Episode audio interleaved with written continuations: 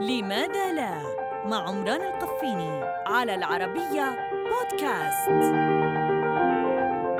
لماذا لا يحترق الماء؟ عزيزي المستمع إن الماء مكون من عنصرين هما الأكسجين والهيدروجين. الأول لا يحصل أي احتراق إلا بوجوده والثاني يصنعون منه الآن قنابل هيدروجينية يفوق فتكها القنابل النووية. فلماذا لا يحترق الماء وهو مكون من هذين الشيئين؟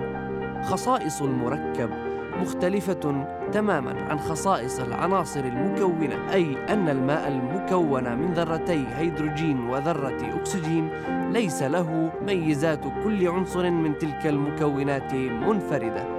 عند اتحاد الذرتين والذرة مع بعض تكون تماسكت ولم تعد ذلك الهيدروجين وذلك الأكسجين ويكون قد تكون الماء الذي لا يزال أفضل ما يمكن أن نطفئ به النار إذ يغلف الحريق بطبقة من البخار تمنع الأكسجين المساعد على الاشتعال من إبقاء النار موقدة.